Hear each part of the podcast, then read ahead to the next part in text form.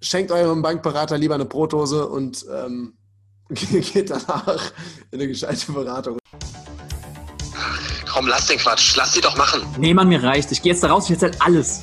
Alter, spinnst du? Das kannst du doch nicht bringen. Ach ja? Und du willst mich davon abhalten oder was? Als ob du dir das noch angucken kannst. Ja, ja recht. Aber dann lass es uns zusammen machen. Du bist in der Finanzbranche und dir wird auch manchmal schlecht bei dem, was du täglich siehst. Wenn du die Wahrheit nicht fürchtest, dann tritt ein in die Storno-Fabrik.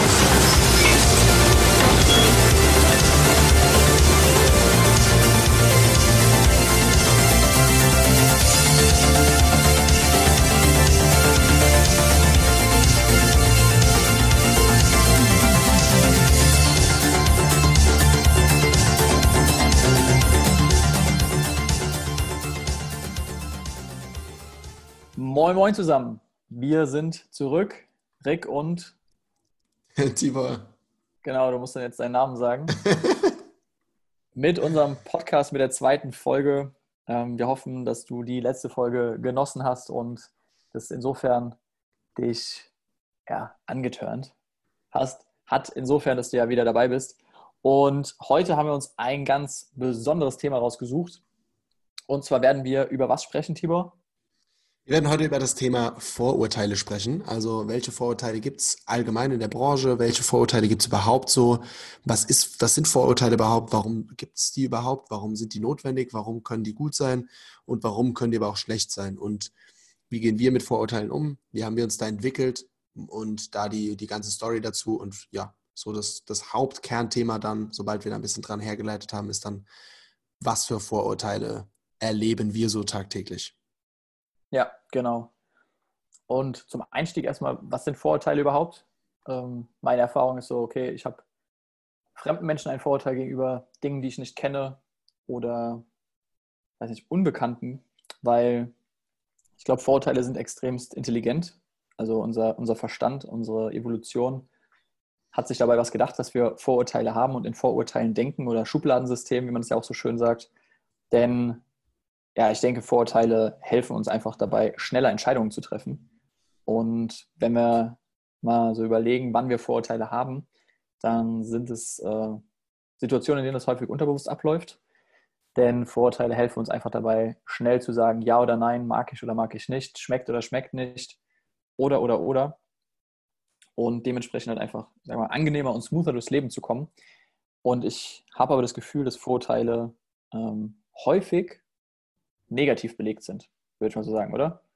Definitiv, definitiv. Mir fällt da ein krasses Beispiel ein, wo ich selbst sehr vorurteilsbehaftet war. Soll ich das mal, soll ich das mal bringen? Ja, ich glaube, ich weiß sogar, welches du meinst. Ich glaube, du weißt auch, welches ich meine. Also ich habe sehr, sehr viel ähm, Menschen immer mit Blablacar mit, mitgenommen, ähm, als meine Freundin noch in Stuttgart studiert hat. Grüße raus an Denise. Ähm, ja, und da da habe ich immer Leute mitgenommen und da habe ich einmal, bin ich in Heidelberg nach der, nach der Arbeit, damals noch im Konzern, losgefahren, habe am Bahnhof eine junge Dame aufgesammelt und bin dann weitergefahren zum Burger King und habe am Burger King ganz klischeehaft jemanden eingesammelt und der war natürlich, was war er? Fett. Genau, fett. Ja. Der Typ steigt ein, ähm, setzt sich nach hinten, Tussi steigt wieder ein und es fängt übelst an, nach Schweiß zu stinken. So richtig ekelhaft verbraucht. Uah, wirklich, also wirklich ekelhaft. Und das war mega unangenehm. Ich war zu dem Zeitpunkt, es war im Winter, nicht so wirklich fit und habe deswegen im Auto ein bisschen die Heizung angehabt und das. Und dann sitzt der Typ hinten drin und fängt auf einmal an, so, Alter, kannst du mal bitte ein bisschen das Fenster aufmachen, das ist so stickig und so. Und ich dachte einfach nur so, sorry für die harten Worte jetzt, aber ich dachte nur so, Alter, du fetter Penner, kommst in mein Auto, ja, stinkst und, ähm, und, und beschwerst dich danach, dass es stickig ist. Alter, ey, ne? Und dann sind wir weitergefahren, haben noch die, den, den, den Freund von ihr irgendwie an einer Autobahnraststätte irgendwo auf der Hälfte der Strecke aufgesammelt. Ganz weird, egal. Der hat da irgendwie gearbeitet und keine Ahnung.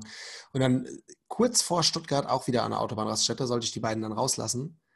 Und ich lasse die beiden raus und der Typ hinten dran, äh, hinten drin, kaum sind die raus und wir sind losgefahren, macht, oh, endlich Kannst du noch mal kurz durchschliffen, bitte? Alter, hast du das gerochen, als die einfach ihre Jacke ausgezogen hat, wie ekelhaft es angefangen hat, nach Schweiß zu riechen? Und in dem Moment dachte ich einfach nur, Tibor, du behindertes Arschloch. Wie kannst du denn so fucking vorurteilsbehaftet sein, nur weil der Typ ein paar Kilos auf den Rippen hat, direkt zu denken, der, der Fette, der stinkt. Und, und dann war es einfach sie. Und es war echt krass. Und das hat mir so, das war so ein Schlüsselmoment für mich, was das Thema Vorurteile angeht, dass ich seitdem tatsächlich echt versuche, die Vorurteile ja, möglichst, möglichst im Rahmen zu halten. Ich habe trotzdem mit einigen Sachen ein Problem, habe natürlich auch meine Vorurteile, bin da nicht gefeit, logischerweise ja, nichtsdestotrotz versuche ich seitdem, weil es echt ein, ein einschneidendes Erlebnis war und es mir im Nachhinein sau leid tut. Deswegen habe ich es auch so krass erzählt, weil das tatsächlich so ungefähr meine Gedanken waren. Ja, so viel dazu. Mhm. Ja, kann ich mir gut vorstellen. Ich meine, jeder, jeder von uns kennt vielleicht jetzt nicht so krasse Situationen, aber Situationen, wo man schon mal falsch gelegen hat. Und ich meine, wo kommen unsere Vorurteile her? Meistens aus Erfahrungen, die wir gemacht haben oder aus Erzählungen, die wir von anderen gehört haben. Also ich sage mal generell Prägung, ja, also Bildung, Erziehung, Schule, Medien vor allem. Also ich glaube, ganz viele von uns hätten, äh, beziehungsweise ich kriege das selber mit, wenn man sich mit älteren Leuten unterhält oder sowas, Vorurteile gegenüber Ausländern, gerade was jetzt mit äh, hier den, der Einwanderung und so weiter passiert ist, ja. den Flüchtlingen, ähm, Vorurteile gegenüber Asiaten, dass sie die Weltwirtschaft äh, ruinieren und keine Ahnung, also allerhand. Und Manchmal sind Vorurteile, wie gesagt, gut, weil sie einfach helfen dabei, schneller zu, äh, nach vorne zu kommen oder Entscheidungen zu treffen und auch, ähm, sag mal, den Kopf frei zu kriegen, insofern von diesen Entscheidungen. Aber ja, so eine Situation, wie du jetzt beschrieben hast, ist natürlich hart. Vor allem, weil man sich dann einfach selber denkt, mein Gott, bist du ein Idiot, ähm, dass du so denkst. Aber wir werden es, glaube ich, wahrscheinlich nicht, nicht komplett loskriegen. Und ja, ja was, was äh, also ich versuche auch Vorurteile, sag ich mal, zu verbannen, aber auch mir geht es oft mit so. Ein ganz äh, cooles Beispiel, wo ich das immer, immer, immer wieder und es geht für mich in die gleiche Kategorie, ist, ähm, naja, ich kenne jemanden zum Beispiel, der hat ein Vorurteil oder hat äh, eine ne Meinung über, über eine andere Person. Ja? Ähm, also beispielsweise der, der Peter hat eine Meinung über den Hans. Und egal, was der Hans macht, der Peter ist natürlich immer mit diesem Vorurteil behaftet.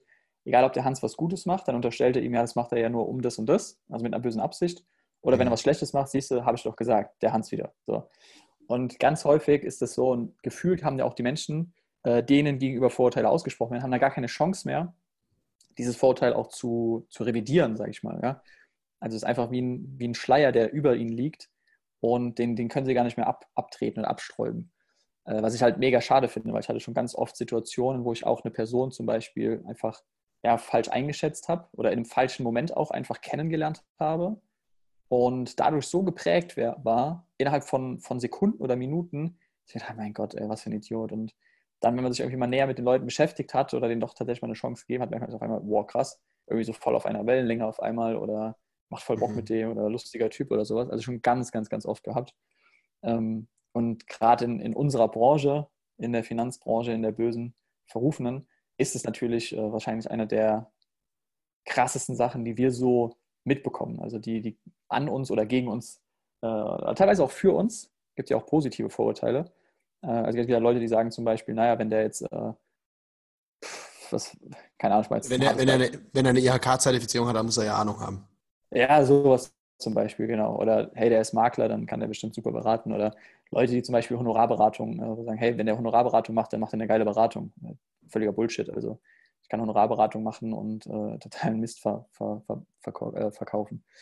Ähm, ja, was waren da so deine Erfahrungen mit, mit Vorurteilen wirklich konkret in der Branche oder gegen die Branche bei dir? Also bei mir, äh, meine, meine eigenen Vorurteile oder meine, äh, die ich, die ich erlebt habe, was meinst du jetzt? Oder allgemein?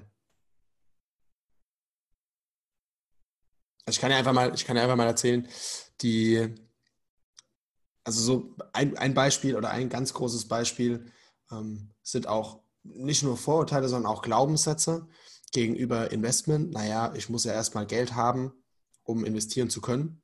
Gerade bei Immobilien ist es so ein Thema, dass viele Leute da das Vorurteil haben, naja, wenn ich in Immobilie investieren soll, dann muss ich ja erstmal Geld haben. Genauso eben auch das Thema ähm, ja, Unsicherheit im Aktienbereich und so weiter und so fort. Ähm, ja, da sind, da sind viele auch Glaubenssätze und Vorurteile gegenüber mir tatsächlich. Würde ich sagen, hauptsächlich das Thema, ja, du willst mir doch nur was verkaufen oder ähm, ja, so dieses Versicherungsvertreter, Versicherungs, äh, wie hast du so schön gesagt, Versicherungsfuzzi? Fuzzi. Genau, Versicherungsfuzzi-Denken. Ähm, das ist, glaube ich, so das, das, das Hauptvorurteil, was man bekommt, wenn man, gerade wenn man am Anfang steht und wenn man eigentlich mit dem Ziel angetreten ist, Menschen zu helfen. Und bei mir, sage ich ganz, ganz offen, wir haben ja gesagt, wir machen hier offene, transparente Kommunikation.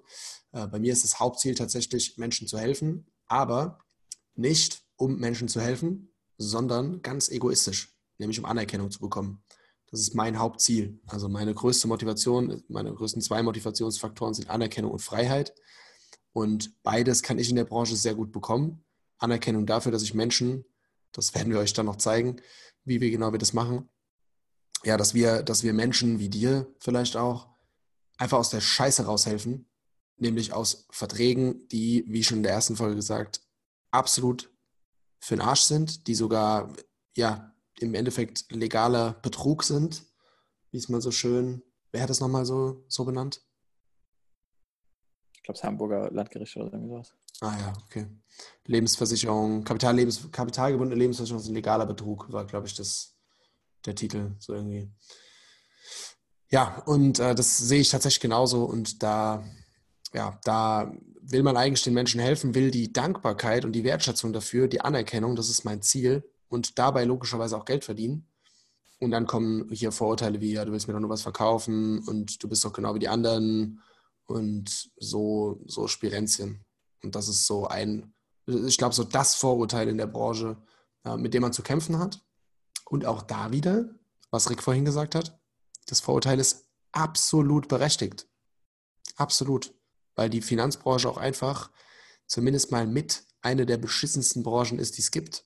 Und genau deswegen ist es geil, darin sich selbstständig zu machen, weil man genau dann die auch das größte Potenzial hat, eben was anders zu machen und anders zu, zu beraten als die anderen. Weil wenn schon alles geil wäre, dann wäre der Bedarf ja auch kleiner. Und so ist der Bedarf einfach riesengroß, dass, ähm, wir haben ja gesagt, wir sagen noch keine Namen, sehr, sehr große Beratungshäuser gibt, bei denen so, sagen wir mal, bei den drei, vier größten ungefähr dann, dann so 60 bis 80 Prozent der Deutschen dann doch irgendwie, irgendwie Produkte haben und wo leider irgendwie über 50 bis, bis 80 Prozent der Produkte wiederum purer Schwachsinn sind und qualitativ minderwertig. Ja, und da, da ist das Vorteil definitiv angebracht. Vorurteil, sorry, nicht Vorteil. Das Vorurteil definitiv angebracht, nur leider, leider, leider teilweise auch gegenüber den falschen Leuten. Also, dass man seinem, seinem ähm, 60-jährigen Bankberater, der seit 30 Jahren sorry gerade für die, für die Verallgemeinerung. Das ist selbstverständlich nicht bei jedem so. Also auf jeden Fall nicht angegriffen fühlen, wenn du jetzt bei der Bank arbeitest. Aber sagen wir mal, dem, dem, dem 60-jährigen Bankberater, der seit 60, äh, seit, seit 30 oder 40 Jahren nichts anderes macht, als dieselben Bankprodukte zu verkaufen, egal was jetzt für eine Farbe oben drüber gemalt ist. Ähm, letzten Endes ist es eh oft sehr, sehr ähnlich von den, von den Konditionen her und so weiter. Und der immer genau dieselben Produkte verkauft seit 30 Jahren dieselben Sachen sagt, seit 30 Jahren dieselben Sachen macht, seit 30 Jahren, keinen Plan von Digitalisierung hat, keinen Plan von passiven Anlagen hat, keinen Plan von Investment hat, sondern halt noch das Sparbuch, den Bausparvertrag und andere tolle, wahnwitzige Produkte empfiehlt und nicht mal mit böser Absicht, sondern weil er es nicht anders kennt. Und das ist was, wo ich sage, da ist leider, leider, leider das Vorurteil oft dass man hört, gerade Strukturvertrieb, ja, hier jetzt äh, verkaufst du hier Versicherungen im Freundes- und Bekanntenkreis. Ja, verdammt, mache ich. Ich will, dass meine Freunde und meine Bekannte auch davon profitieren, dass ich eine verdammt gute Dienstleistung habe. Ja. Und nicht, dass die zu irgendeinem Laden rennen, wo ich weiß, die sind schlechter aufgestellt, dort ihren Kram abschließen und am Ende des Tages zehn Jahre später vielleicht auf mich zukommen und sagen, Alter, ist es immer so scheiße? Was hier ist das immer so, dass nach zehn Jahren von meinen 30.000 Euro, die ich einbezahlt habe, nur 12.000 Euro drin liegen oder so. Und ich sage dann, nee, ist nicht immer so. Das ist bei deinem Produkt gerade so. Es gäbe, hätte eine bessere Alternative gegeben, jetzt hast du schon zehn Jahre lang 12.000 Euro verbrannt. Hätten wir uns mal vorher zusammengesetzt. Und das will ich mir einfach nicht sagen müssen. Und deswegen spreche ich auch Freunde und Bekannte drauf an. Neben den ganzen ähm, Online-Kontakten, neben den ganzen Kontakten, die ich so, die auf mich zukommen und, und, und. Und das ist so, ja, einfach dieses, dieses Vorurteil, du willst mir nur was verkaufen, du laberst doch nur Leute voll, um, um denen was anzudrehen. Ja. Hm. Ja, kenne ich. Ähm, das war mit einer meiner ersten Erfahrungen tatsächlich. Das war 2016 und ich habe ähm, aus dem MBA noch, das war ja ein Jahr circa, nachdem ich mein MBA abgeschlossen habe, habe ich mich dann der Finanzbranche zugewandt und im MBA hatte ich vier, eins, zwei, drei, vier, vier Kumpels, mit denen ich echt, keine Ahnung, wir waren wie ein Arsch und eine Seele. Ähm, darf man hier gar nicht alles erzählen, was wir, was wir gemacht haben. Und mit denen hatte ich halt auch danach noch Kontakt und mit dem einen sehr oder mit zwei von denen sehr intensiv, weil die auch bei mir in der Firma gearbeitet haben, wo ich da war. Und mit dem einen ähm, habe ich am Anfang, als ich mich angefangen habe, mit dem Thema Finanzen zu beschäftigen und auch mit dem Gedanken gespielt habe, eben da eine Selbstständigkeit aufzubauen, habe ich mich am Anfang darüber mit ihm unterhalten und habe ihn dann irgendwann halt gefragt, ob er, ähm, ob er selber schon Erfahrungen damit gemacht hat. Und ja, er war auch bei so einem Vier-Buchstaben-Vertrieb äh, mal, ich glaube, in der Beratung oder sowas, oder war auch da, ich glaube, ich wollte ihn als Partner abwerben oder keine Ahnung. Naja, und ich war, okay, und ich war damals noch ultra grün hinter dem, also wirklich ultra grün. Und dann habe ich ihn auch gesagt, ja, okay, schau das mal bei mir an und würde mich interessieren, was du davon hältst und so, das Klassische halt. Und ähm, dann, dann saß er halt in dem, in dem Termin drin also hat gesagt, ja, okay, klar mache ich. Da ist ein Termin drin und war einfach nur negativ. Also wirklich nur negativ. Er hat kein gutes Haar an allem gelassen. Egal, also wir hätten ihm erzählen können, ey, wir haben äh, die Weltformel gefunden, ein Heilprodukt für alle Krebssorten der Welt. Und äh, wir haben einen. Sogar für die C-Krankheit. Ja, genau. Und, und wir haben einen, einen, äh, einen, Goldesel im Keller, der, der scheißt Geld. So. Hätte, hätte alles stimmen können er hat trotzdem kein gutes Haar dran gelassen. Warum? Weil er einfach so vorgeprägt war durch Erfahrungen, die er gemacht hat. Und das, das konnte ich ihm auch nicht ausreden. Ich war damals äh, vertrieblich, kommunikativ, rhetorisch noch überhaupt gar nicht so weit, als dass ich damit hätte umgehen können. Ich war einfach mega erschlagen davon und habe mir nur gedacht, what the, what the fuck, Alter, was, was ist mit dir los? Und ähm, das ist halt echt heftig teilweise. Und auf der anderen Seite aber natürlich auch sehr verständlich wiederum. Ja? Also ich habe das erste Buch, was ich angefangen habe zu lesen, Anfang 2016 mit dem Thema Persönlichkeitsentwicklung, war die Sieben Wege zur Effektivität von Stephen Covey. Mega geniales Buch und ein Satz oder ein, einer dieser sieben Wege, der mir immer wieder und immer noch im Gedächtnis bleibt, ist der Weg erst verstehen und dann verstanden werden. Und ich wollte unbedingt, dass er mich versteht, bevor ich angefangen habe, seine Situation überhaupt mal zu verstehen. Ich weiß ja gar nicht, was da überhaupt passiert ist bei ihm. Vielleicht ist er wirklich über den Tisch gezogen worden oder es war unseriös oder ähm, weiß ich nicht. Aber mir ging es damals so gegen den Strich und auch da hatte ich mein Vorurteil, weil ich natürlich auch wiederum gedacht habe, ja, okay, Vollidiot, hat keine Ahnung von nichts und streitet jetzt einfach mal hier alles ab so. Ja? Wobei ich gar nicht wusste, was seine Situation war. Das ist ja häufig, dass wir annehmen, wir wüssten Dinge, aber wissen sie eigentlich gar nicht. Also wir, wir haben eine Meinung, aber keine Ahnung, wie wir so schön sagen.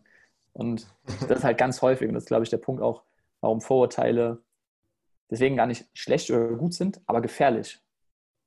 Sehr gefährlich. Ähm, in so einem Kontext jetzt weniger gefährlich, aber es gibt ja auch andere Kontexte, wo das tatsächlich einfach echt mega gefährlich ist. Na naja, gut, was heißt in so einem Kontext gar nicht mal so gefährlich? In so einem Kontext kann es trotzdem sehr gefährlich sein. Also ja, okay, nicht, ich meinte jetzt nicht lebensbedrohlich oder so. Ja, okay, nicht lebensbedrohlich. Stimmt, aber existen existenzbedrohlich tatsächlich. Korrekt, genau. Weil für mich war das in dem Moment, das war einer meiner ersten Versuche, sage ich mal, nach draußen zu gehen und mich zu trauen und jemanden, der mir, der mir wichtig war in dem Moment, zu dem Zeitpunkt auf dieses Thema anzusprechen, weil ich, wie gesagt, überzeugt davon war, erstens, dass es was Gutes ist, was ich mache und auch heute nach wie vor weiß, dass es was Gutes war. Und ja, da halt auch wirklich so all meinen Mut zusammengenommen habe und dann so einen Shitstorm geerntet habe. Und ich glaube, es gäbe viele, die halt gesagt haben, boah, fuck, äh, tschüss, ich bin da mal weg, also Finanzbranche, darauf habe ich ja gar keinen Bock. Und das war, das war tatsächlich so, so mein Start und das sehe ich auch heute ganz, ganz klar. Also, wenn, wenn Frische in der Branche oder jemand, der einfach eine geile Absicht hat und sich was Geiles aufbauen will, aber dann halt mit sowas natürlich konfrontiert wird, ähm, wie du sagst, Existenzen in dem Sinne natürlich, dass jemand vielleicht gar nicht diesen Schritt geht, weil er einfach direkt volle Breitseite ähm, sowas abbekommt. Und ich finde es auch, was du auch eben angesprochen hast, fand ich sehr schön. Wenn ich überzeugt davon bin, dass ich eine gute Dienstleistung habe, gute Produkte, ein gutes Konzept, wo es wirklich einen nachweislich und beweisbaren Mehrwert gibt für meinen Kunden oder für denjenigen, dem ich das anbieten und, und, und ja, verkaufen kann am Ende des Tages, warum, also er schließt sich mir heute nicht, warum zum Teufel soll ich damit nicht auf Freunde und Bekannte zugehen? Ich finde es total abstrus. Das wäre so, wie wenn ich ein gutes Restaurant hätte und sage, Freunde und Bekannte dürfen da nicht reinkommen. Ja. Das ist so gut, da darf keiner von meinen Freunden und Bekannten rein. Also was für eine gequälte Scheiße. Und das ist auch so ein bisschen das Thema. Lustigerweise, der gleiche Kumpel hat einem anderen, mit dem ich auch heute noch sehr, sehr eng Kontakt habe, äh, ja, doch, darf ich auch sagen, Erik, ähm, mit dem ich heute noch sehr guten Kontakt habe und sehr eng bin, ähm, hat er anscheinend irgendwas erzählt darüber. Und ich habe dann mit Erik, äh, war einen Kaffee trinken oder was, und damals dann äh, bei ihm gemerkt, dass er auch irgendwie sehr skeptisch dem Ganzen gegenübersteht. dann habe ich irgendwann auch da mit ihm darüber gesprochen. Und er hat mir erzählt, dass der Grund, warum er die ganze Zeit so skeptisch reagiert ist, dass er halt von äh, ja, dem besagten Kollegen gehört hat, dass ich nur Freunde und Bekannte äh, als Kunden gewinnen dürfte. Ich gedacht, hä? Wie jetzt? Da waren wir zu dem Zeitpunkt waren wir in so einer Bar oder in einem Restaurant, hat er gemeint, naja, ist doch so, dass du jetzt zum Beispiel da drüben an dem Tisch, die dürftest du doch bestimmt nicht ansprechen, um die als Kunden zu gewinnen. Ich meine, hä? Meint, meint er das gerade ernst? Er gemeint, naja, wäre das denn möglich? Ich so, ja, klar ist das möglich, aber mal ganz im Ernst, also wie geil und wie seriös fändest du das denn, wenn ich im Restaurant an deinen Tisch komme und frage, ey, willst du Versicherung kaufen? Also, da habe ich mich echt gefragt, so in welcher Welt leben manche Menschen? Und ähm, ja, auch er hatte dann wieder ein Vorurteil, weil er von ihm etwas gehört hat, was er aber selber nicht wusste. Also er hatte eine Meinung, aber keine Ahnung. Ähm, er kannte nicht die ganzen Fakten, nicht die Realität, die Wahrheit und war deswegen halt geprimed und war skeptisch dem gegenüber. Und ich habe mir Wochen und Monate lang tatsächlich einen Kopf darüber gemacht. Warum? Weil ich nicht verstanden habe. Ja, und als ich ihn darauf angesprochen habe, als ich dann quasi meine Angst überwunden hatte und ihn darauf angesprochen habe, ihn einfach damit konfrontiert habe, war mir auf einmal klar, hm, Vorurteil, ja. ja. Also, ich, meinte, ich meinte mit existenzmethodisch tatsächlich aber so, sogar noch was anderes. Ich meine jetzt nicht mal nur für uns in der Branche, sondern auch für die Kunden wiederum. Boah, ja, ich, mega guter Punkt. Ja. Weil wenn ich meinem, meinem, ähm, meinem Berater, der schon seit 20 Jahren meine Eltern berät, zwar blind vertraue, aber Riesenmisstrauen gegenüber meinem besten Freund hat, der mich jetzt beraten will. Ähm, was, wer hat denn ein größeres, eine größere Absicht, eine scheiß Beratung zu machen? Der beste Freund oder der Berater, dessen Job halt einfach ist, fremde Leuten äh, irgendwelche Versicherungen zu verkaufen? Ja. Ja, wohl nicht also, der ja. beste Freund lieber andersrum, sagen wir, wer hat eine größere Absicht, dir was Gutes zu tun? Ja, oder so rum, genau. Lieber. Klar, natürlich auch so umgesprochen. Und äh, das ist auch der Punkt, was du auch gesagt hattest. Ist, ähm, wir, wir, erleben ja sehr viel bei unseren Kundenberatungen, also sehr viele unserer Kunden, die kommen, haben schon irgendwie Produkte bei irgendwelchen ja, drei Buchstaben Vertrieben abgeschlossen oder ähm, bei Banken oder was auch immer.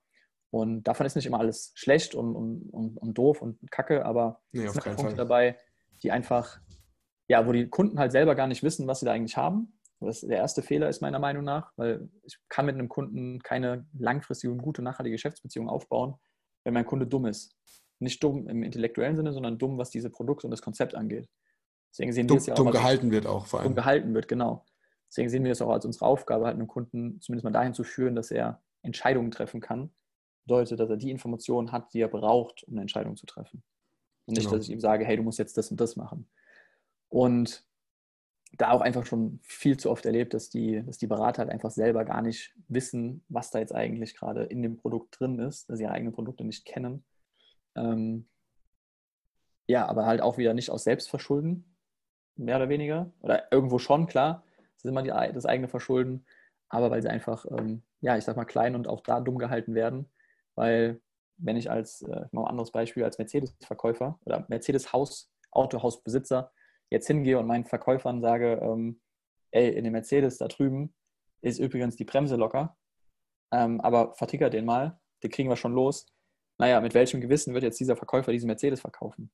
Im besten Fall natürlich gar nicht, aber deswegen äh, kann ich als, als Vertrieb, als Firma, die, ja, sagen wir mal, wissentlich oder unwissentlich natürlich aber Produkte designt, das unterstelle ich auch den Firmen gar nicht, aber Produkte designt, die einfach nicht rentabel sind, ähm, kann ich dieses Wissen nicht guten Gewissens äh, an, an, meinen, an meine Berater, an meine Verkäufer weggeben oder weitergeben.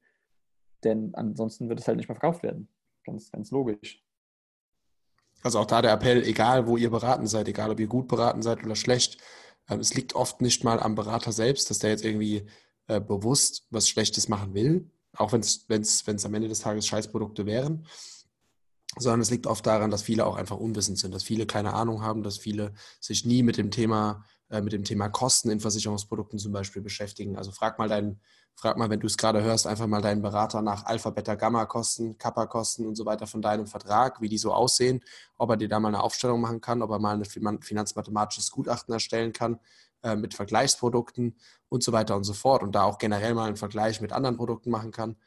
Das kann dir jetzt schon sagen, du wirst wahrscheinlich, außer du bist der eine von 100, zu denen gehören, die, wo der Berater das eben nicht kann. Weil er erstens nicht die technischen Möglichkeiten hat, zweitens das Fachwissen nicht hat und drittens, ja, also noch nie was davon gehört hat wahrscheinlich. Ja. Das Und ich ist glaub- ein, ja. Und ich glaube, einer der, der Punkte auch generell einfach diese Vorurteile gegenüber Finanzbranche. Ich meine, du hast jetzt einen schon angebrochen, äh, angesprochen, angebrochen. ähm, du hast halt gesagt, naja, okay, du willst mir nur was verkaufen. Ja. ja. So, da sind wir beim ersten Punkt eigentlich Vorurteile gegenüber dem, dem Thema Verkaufen. Ist egal, ob ich jetzt äh, eine, eine Versicherung verkaufe, ein Sparprodukt oder äh, ein- ein Energy Drink oder Energiepillen oder Nahrungsergänzungsmittel oder am Ende des Tages ja auch Brötchen, äh, eine Handwerkerdienstleistung oder halt eben den Restaurantbesuch. Überall verkaufe ich ja was. Also das ist ja das, der erste Punkt, wo ganz viele Leute hängen, dass sie eine, eine negative Einstellung oder Vorurteile und Glaubenssätze gegenüber dem Punkt Verkaufen haben. Ja, das, das merken wir, glaube ich, ganz oft. Ein anderer Vorurteil ähm, in, der, in der Finanzbranche, was ich zum Beispiel auch ganz häufig höre, hey, du verkaufst mir nur das Produkt mit der höchsten Provision. Ähm, was auch sicher an der einen oder anderen Stelle passiert. Ähm, und ich habe, äh, das war noch in, in, der, in der Firma, als ich gearbeitet habe, das weiß ich auch noch, das war auch noch relativ am Anfang, als es dann äh, publik wurde. Als ich genau, also nachdem ich gekündigt hatte, also nicht so am Anfang, aber nachdem ich gekündigt hatte, das war dann natürlich publik. Und da kam auch ein Kollege, der war, gut, wie alt ist der? Ende 40.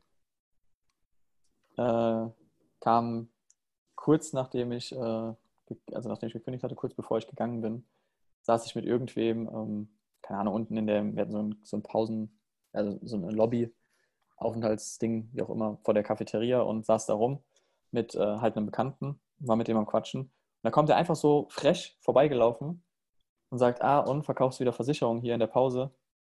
Wo ich mir gedacht habe, the, ich war in dem Moment echt mega sprachlos, weil ich mir gedacht habe, so, what the fuck, was, was ist denn dir über die Leber gelaufen? Das gleiche hatte ich auch mal, ja. Ähm, da sind wir bei dem Punkt, also wo Vorurteile auch, was du gesagt hast, existenzbedrohlich äh, sind. Vielleicht sind existenzbedrohlich, aber ich habe mal was Schönes gelernt, Feedback und ein Vorurteil, wenn das jemand jetzt jemand direkt äußert, ist ja auch irgendwo ein Feedback, ähm, sagt immer mehr über denjenigen, der das Feedback gibt, als über denjenigen, der das Feedback nimmt oder bekommt. Und das fand ich auch einen mega guten Spruch, wo ich mir auch einfach sehr viel mitnehmen konnte. Das heißt, selbst wenn mir jemand irgendwie negatives Feedback gibt im Sinne von einem Vorurteil, dann sage ich heutzutage, okay, hast du Fakten dafür, hast du Beweise, dann können wir darüber reden, aber ansonsten geht mir das links rein und rechts raus. Ja. Weiß nicht, wie ist es bei dir? Wie gehst du mit so- sowas heute um? Ich glaube, das ist ja nochmal ganz anders, als es jetzt vielleicht vor zwei Jahren war. Also vor ein, zwei Jahren ich, äh, hat mich das sehr, sehr, sehr persönlich angegriffen und ich habe hab versucht, mich zu verteidigen, mich zu rechtfertigen und so weiter und so fort. Und mittlerweile ist weniger Wut und mehr Enttäuschung, glaube ich, eher das Gefühl. Also je nachdem, wer es sagt, wenn es jemand sagt, der einfach fremd ist, dann denke ich mir so, dann, ich glaube, dann fange ich, würde ich anfangen zu, zu lachen. Erstmal sagen, hey, oder je nachdem, also je nachdem, was er sagt. Wenn er jetzt sagt, verkaufst du wieder Versicherung, würde ich sagen, äh, ja, wieso? Glaube ich mittlerweile. Bist du auch Ähm, eine? Genau, genau. Das sollen wir bei dir auch mal prüfen. Ich kann dir nicht versprechen, dass ich was Passendes für dich habe, aber ich kann es gerne, kann's gerne überprüfen. Ja.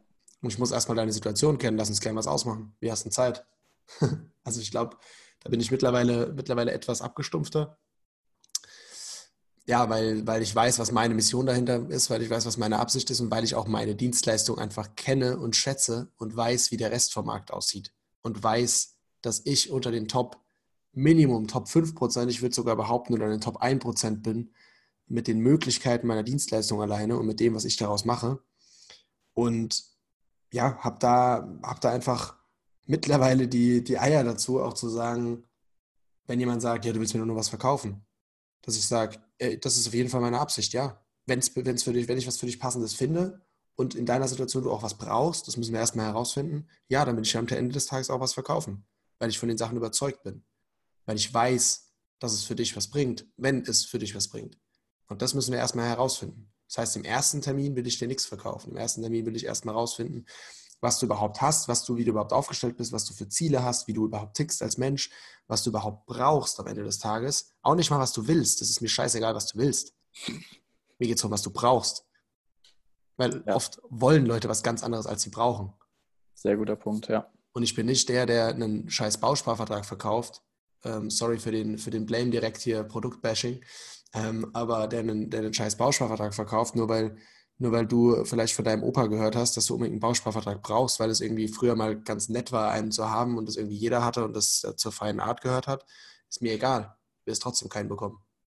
Das ist tatsächlich, auch wenn es jetzt ein bisschen off-topic ist, aber das ist häufig eines der Argumente, die ich höre von anderen Beratern oder Vermittlern oder Versicherungsfuzis, die, wenn ich sie dann frage, ja, warum vermittelst du denn das Produkt?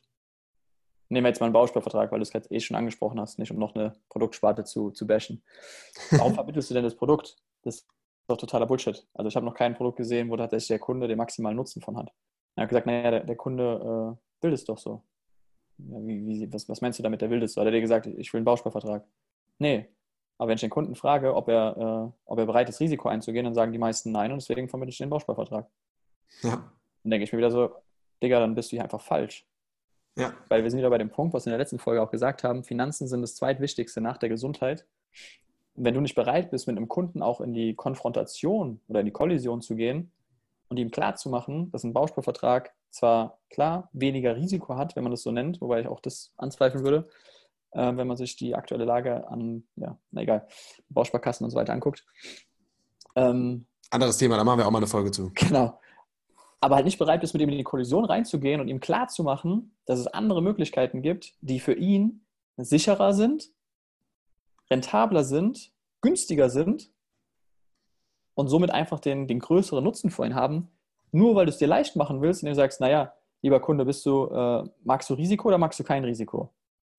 Welcher Vollpfosten antwortet, ich will viel Risiko? Niemand. Aber dann ist es doch meine Aufgabe, einem Kunden auch das klarzumachen. Erstens, was bedeutet Risiko überhaupt? Ja, auch Frage hier an die Zuhörer. Könnt ihr euch mal selber Gedanken machen, was bedeutet für dich Risiko? Ihr könnt Wetten von 1000 Leuten sagen äh, 500 total unterschiedliche Sachen, weil Risiko einfach sehr individuell ist. Und auf der anderen Seite dann halt einfach da reinzugehen und zu sagen, hey, guck mal, das ist Risiko. Und so kannst du aber Risiko reduzieren oder minimieren oder vielleicht sogar teilweise eliminieren. Also was ist dafür notwendig? Aber einfach diesen, ja, diese scheiß Abkürzung, diesen Shortcut zu gehen und zu sagen, naja, Kunde will 500 Euro anlegen, äh, ich bin nicht bereit, mit ihm die Diskussion zu gehen, was Risiko angeht oder was auch Kapitalmärkte oder Wertpapiere oder Streuung oder was auch immer angeht, dann verkaufe ich ihm einfach schnell in einer halben Stunde einen Bausparvertrag, wo safe ist, dass er zumindest mal zu aktuellen Konditionen am Ende weniger rausbekommt, als das, was er einzahlt. Ey, fuck you, sorry, oder der, der das ist, das ist für mich der Grund, warum Finanzbranche an vielen Stellen ähm, zu guter Recht, äh, zu, ne, wie sagt man, zu gutem Recht, Zu, zu Recht. zu Recht, ich wollte auch irgendwas Positives reinbringen, zu Recht, so einen So. scheiß Ruf hat. Weil das Ding ist ja nicht, dass die Leute in dem Moment dann denken, Kacke, sondern zehn Jahre später, wenn sie Mhm. dann sehen, was da rauskommt und sich so denken, oh, scheiße. Also wie viele Kunden hatte ich schon da sitzen? Meistens natürlich ältere, die aber schon schlechte Erfahrungen gemacht haben. Ich habe jetzt gerade ähm, eine, eine Bekannte von mir, die auch gesagt hat, erst war sie total happy mit ihrem Berater. Jetzt wollte sie eine Anpassung an den Vertrag machen, den sie hatte. Ja, ja und das ging aber halt nicht so einfach. Und er hat ihr aber damals gesagt, hey, das geht so einfach. So, und jetzt wollte sie es machen. Ging nicht. Da ich sie auch so, hey, was ist das für eine Scheiße? Das hat er mir doch damals versprochen und gesagt. So, ja, Arschgeleck Bonanza. Mhm. Also es ist ja immer erst im Nachhinein, dass dann diese, ich sag mal, negativen Erfahrungen dazukommen und dann sich halt eben so eine Einstellung oder so Vorurteile eben verfestigen. Ja. ja, absolut. Ich habe da noch, noch einen wichtigen Punkt, weil du jetzt gerade angesprochen hast, dass, der, dass die Berater sich teilweise nicht mal die Zeit nehmen. Ich habe noch einen wichtigen anderen Punkt und zwar, ja, also woran liegt das denn, dass sich viele die Zeit nicht nehmen? Entweder sie sind sich einfach zu schade dafür, wiederum, und sie haben denken so, ja, gut, okay, äh, wie kriege ich jetzt den maximalen Profit hin? Puh, naja, jetzt irgendwie drei Stunden lang dem, dem Kunden was zu erklären und dann schließt er halt einen Vorsparplan ab, statt ähm, und dann kriege ich dieselbe Provision oder sogar weniger, als wenn ich ihm gar nichts erkläre und sage, okay, setzen wir uns zusammen. Ähm, ich habe hier ein perfektes Produkt für dich. Hast du Bock, viel oder wenig Risiko? Eher wenig, oder? Ja, okay, cool, alles da. Äh, guck mal hier, dein Opa hatte doch schon, dein Vater auch, habe ich schon gesehen, äh, diesen Bausparvertrag hier bei uns. Total geiles Produkt, total sicher. Die waren auch immer zufrieden damit. Kannst du ja mal fragen, was die von dem Bausparvertrag halten. Äh, bla bla bla. Und hier, äh, hier unten links kannst du unterschreiben. Von mir aus noch irgendwas gesagt, ja, müssen wir heute abschließen, damit es noch den und den Spar, bla gibt, was auch immer. Noch schön mit Druck gearbeitet und dann äh, ja, ja, mach das mal fertig und dann frag ruhig auch zu Hause, weil die Leute eh wissen, ja, Bausparvertrag kommt bestimmt gut an zu Hause, ob es eine richtige Entscheidung war. Und dann sagt der Vater noch, ah ja, cool, Bausparvertrag habe ich auch noch äh, einen laufen seit 30 Jahren, der mit 0,0004 Prozent verzinst wird. Ähm, ganz tolles Produkt, ja, mach das mal. So, und von daher, das ist der, der, der eine Grund, dass die Leute einfach geldgeil sind. Der zweite Grund ist, dass wieder Unwissen ist, dass die Leute gar, selber gar nicht wissen, was sie da verkaufen und es selber nie durchgerechnet haben. Also ich habe tatsächlich schon mit, mit Finanzdienstleistern gesprochen, mit, Bank, mit äh, Bankleuten gesprochen, die Bausparverträge verkauft haben, wo ich dann gesagt habe, sag mal, hast du dir eigentlich mal angeguckt, was du verkaufst? Hast du es mal durchgerechnet, was der Bausch... Ja, aber Zinssicherung, habe ich gesagt, hast du mal geguckt, was du für einen scheiß Zins gerade dem Kunden sicherst? Das sind zwei fucking Prozent. Wenn der im Moment einen normalen Kredit abschließt, dann kriegt der ein Prozent. Was glaubst du denn, wo die Zinsen hingehen die nächsten fünf Jahre? Auf zehn Prozent? Dann ist Europa pleite. Auf keinen Fall gehen die auf 10 Prozent. Das habe ich jetzt hier gerade so hart gesagt. Wenn Sie in fünf Jahren bei 10 Prozent sind, könnt ihr mich gern steinigen. Ähm, aber also so ein, so ein Bullshit und dann, also das, das kann ein großes Thema sein, dass die Leute auch nicht, das nicht wissen. Und drittens, und jetzt kommt der härteste Punkt überhaupt, das Vorurteil, naja, wenn jetzt jemand auf Provisionsbasis ist und selbstständig ist, dann muss er ja verkaufen. Wie ist es denn, wenn ich jetzt, also unsere Dienstleistung funktioniert größtenteils auch auf Empfehlung und auf zufriedenen Neukunden. So. Wenn ich jetzt einen Kunden gewinne und ich hole aus dem das Maximum raus und berate den durchschnittlich oder sogar unterdurchschnittlich, wie ist die Wahrscheinlichkeit, dass der mich weiterempfiehlt? Ziemlich beschissen. Wenn ich mir richtig viel Mühe gebe und der Kunde das merkt und ich zeige, dass ich herausragend berate, dass er was komplett anderes bekommt als woanders, dass ich mich abheben kann und wenn ich das schaffe, dann ist die Wahrscheinlichkeit verdammt hoch, dass ich auch weiterempfohlen werde. Und dann verdiene ich an einem Kunden lieber nur 1000 Euro statt 3000 und habe dafür 10 Kunden anstatt nur einen. Und die Mühe mir machen zu müssen, zu überlegen, okay, hm, wem kann ich jetzt noch was verkaufen? Am besten sogar noch mit schlechtem Gewissen ins Bett gehen zu müssen, weil ich weiß, ich habe irgendeine Scheiße verkauft, anstatt einem Menschen geholfen zu haben. Und da ist es ganz, ganz entscheidend, meiner Meinung nach, ähm, dieses, dieses Vorurteil erstmal rauszulassen, dass man nur, weil man auf Provision handelt, verkaufen muss und irgendwie Scheiße verkaufen muss. Klar muss ich am Ende des Tages was verkaufen. Und deswegen ist es umso geiler, wenn ich ein geiles Produkt habe, wenn ich dann, oder geile Produkte, eine geile Dienstleistung habe. Wir haben kein eigenes Produkt, sondern Dienstleistung. Und wenn die so gut ist, dass ich weiß, naja, mindestens mal acht, bei mindestens acht von zehn und bei uns sind es eher neun von zehn Kunden, kann ich auch einen Mehrwert bieten weil die eben wo beraten sind, wo sie deutlich schlechter beraten sind. Es gibt weniger Ausnahmen. Es gibt ab und zu mal Kunden, die kommen, wo ich echt sage, da könnte man noch was rausholen. Wenn du bereit bist, ein Honorar von 3000 Euro auf den Tisch zu legen, dann wirst du langfristig nochmal 10.000 Euro mehr in deiner, in deiner Anlage haben. Wenn dir das 3000 Euro jetzt wert ist, dass du später 10.000 Euro mehr hast oder 20.000, je nachdem, dann wird es sich für dich lohnen, noch zu wechseln. Ansonsten muss ich ehrlich sagen, hast du einfach schon ein verdammt gutes Produkt und für die 1% besser noch musst du nicht unbedingt wechseln. So. Genau die Kunden wechseln tatsächlich dann sogar fast jedes Mal, weil die sagen, krass, danke für deine ehrliche Meinung. Yo, das eine Prozent nehme ich mit. Das hast du dir auch verdient, weil Ehrlichkeit und so weiter. Ähm, aber, aber das sind die, denen ich nicht mal unbedingt viel helfen könnte. Aber die meisten, die große Mehrheit sind die, wo wir beide, ähm, wo, wo Rick und ich, kann ich für uns beide sprechen, wo wir beide einfach schon alleine an dem Gesellschaftsnamen oft leider sehen, okay, da ist die Wahrscheinlichkeit bei, über, bei nahezu 100 Prozent, dass wir nicht nur es um 3000 Euro mehr in der Altersvorsorge geht, insgesamt, sondern dass es um, um fucking 3000 Euro jährlich in der Altersvorsorge oder teilweise sogar ähm, einen gewissen guten Betrag monatlich, der teilweise sogar vierstellig werden kann, äh, bedeutet, was der Unterschied ist. Also dass es einen sechsstelligen Betrag ausmacht, was an Ablaufleistung später rauskommt. Jetzt wären wir schon ziemlich fachlich. Das ist die, die Grundprämisse und worauf ich noch hinaus will bezüglich Provisionsvertrieb gegenüber normalem verkauft, zum Beispiel in einer Bank, was ist denn bei einer Bank der Fall? Die bekommen einen Bonus. Und worauf bekommen die Bankleute den Bonus? Auf bestimmte Produktkategorien, die sie verkaufen müssen. Ich habe schon mit vielen Bankleuten gesprochen, auch den einen oder anderen in, im, im Abwerbeprozess, der jetzt ähm, zu mir wechseln will, weil er sagt, naja, Bank schön und gut, ähm, ich will aber komplett ungebunden beraten können zum Beispiel. Ähm, und die Zielpläne, die da existieren, da steht dann halt drin, naja, du musst dieses Jahr 50 Lebensversicherungen verkauft haben, 200 Bausparverträge und 30 Fondssparpläne. Und tatsächlich ist es eine realistische Gewichtung. Also die Bausparverträge haben massiv Überhang.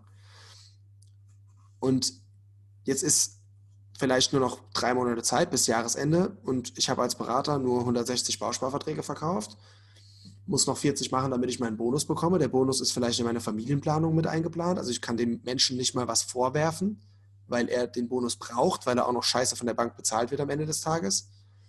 Vielleicht. Ähm, ja, und dann verdient die Bank an jedem Bausparvertrag einen Heiden Asche und der Typ verkauft die Bausparverträge nur, damit er seinen 3000 Euro Bonus bekommt, damit sein Kind zu Weihnachten ein Fahrrad bekommt und nicht nur eine Brotdose oder so. Okay, keine Ahnung, woher der Vergleich gerade kam. Geil. ah, da ist wieder emotional mit mir durchgegangen. okay, also wir lernen auf jeden Fall, ähm, Tibo hat früher Brotdosen zu Weihnachten bekommen. War darüber echt immer richtig gepisst. Nein, habe ich nicht. Ja, Ja, ich würde also sagen, das ist da, ein gutes, gutes Ja. Schlusswort auch. ja, also schenkt eurem Bankberater lieber eine Brotdose und ähm, geht danach in eine gescheite Beratung. Und helft eurem Bankberater auch, ähm, eine gescheite Beratungsmöglichkeit zu finden. Wenn ihr euren Berater geil findet, dann sagt ihm, hey, werd mal Makler und berat mich danach mal richtig ganzheitlich. So. Sehe ich schon den Titel von der Podcast-Folge. Was haben Vorurteile mit Brotdosen zu tun? Geil. Oh Mann. Okay. Ja, cool. Ich hoffe, euch hat die, äh, dir als Zuhörer hat die, hat die Folge gefallen. War bis aufs Ende ein bisschen weniger lustig und mehr Real Talk. Ähm, ja, Was mich interessieren würde, ist, wenn ihr Leute dabei haben, die selber in der Finanzbranche sind, teilt doch mal eure Erfahrungen bezüglich Vorurteilen, ähm, als ihr euch dafür entschieden habt, in die Finanzbranche zu gehen oder was ihr auch schon so erlebt habt. Würde mich interessieren und vor allem auch, wie ihr damit umgeht. Weil da kann man, glaube ich, auch immer nur dazulernen. genau. Schreibt dazu einfach Kommentare oder uns direkt auf Social Media an. Den Link dazu hauen wir hier wieder unter das Video. Cool. Dann wünschen wir euch einen geilen Tag noch. Haltet die Ohren steif und bis zum nächsten Mal. Haut rein. Ciao. Das sind genug Stornos! Für heute schließt die Storno-Fabrik ihre Tore. Bis zum nächsten Mal.